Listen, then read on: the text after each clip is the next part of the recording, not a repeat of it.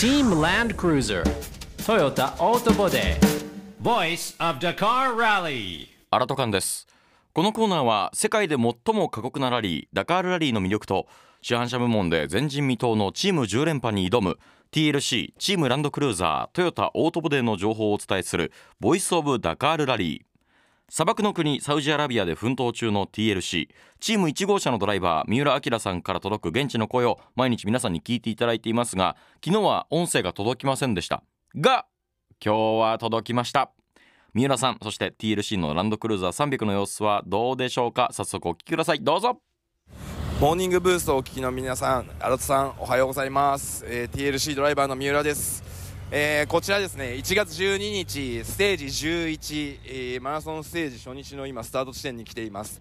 えー昨日のビワークはですね、ちょっと通信状況が壊滅的でして、すいません、音声レポートをお送りすることはできませんでした。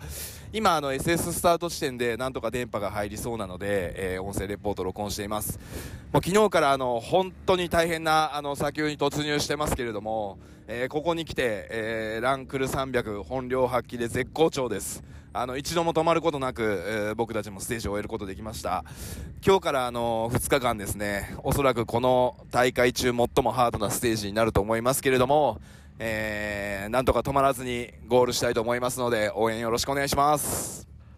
音声メッセージ届かなかったのって電波がなかったからなんですね。だもうそれだけでどんだけすごいとこで勝負してるかっての分かりますよね。電波入んない砂漠で車1台ですよ。へえすごいですよね。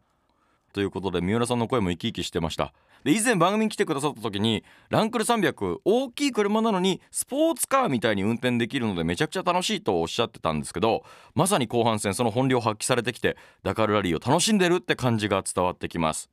ステージ10は一度も止まらなかったという頃ですが続くステージ11が終わりました。結果三浦ドライバーのチーム1号車はスタックはしたもののロスタイムは5分程度で済みパンクもなく走り切り市販車部門1位でゴール。バソドライバーの2号車は序盤にエンジンベルトが破損して修復に1時間かかってしまいましたが無事にゴール。ここまでの累積2号車が市販車部門1位。1号車が2位のワンツーを無事にキープしています。いけますねこれは。来週の月曜日には最後。ステージ14の結果をお伝えできるはず。前人未到の10連覇まであと少しです。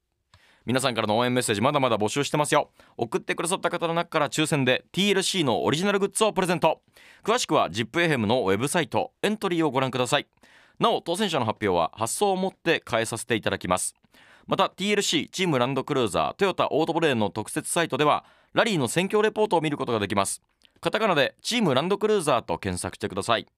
そして各ステージの速報やチームの様子は TLC 公式インスタグラムアカウントからも見ることができます。インスタでは現地からのライブ配信も実施されます。ぜひ TLC アンダーバー TAB で検索してフォローしてください。というわけでチームランドクルーザートヨタオートボでボイスオブダカールラリー来週の月曜日もどうぞお楽しみに。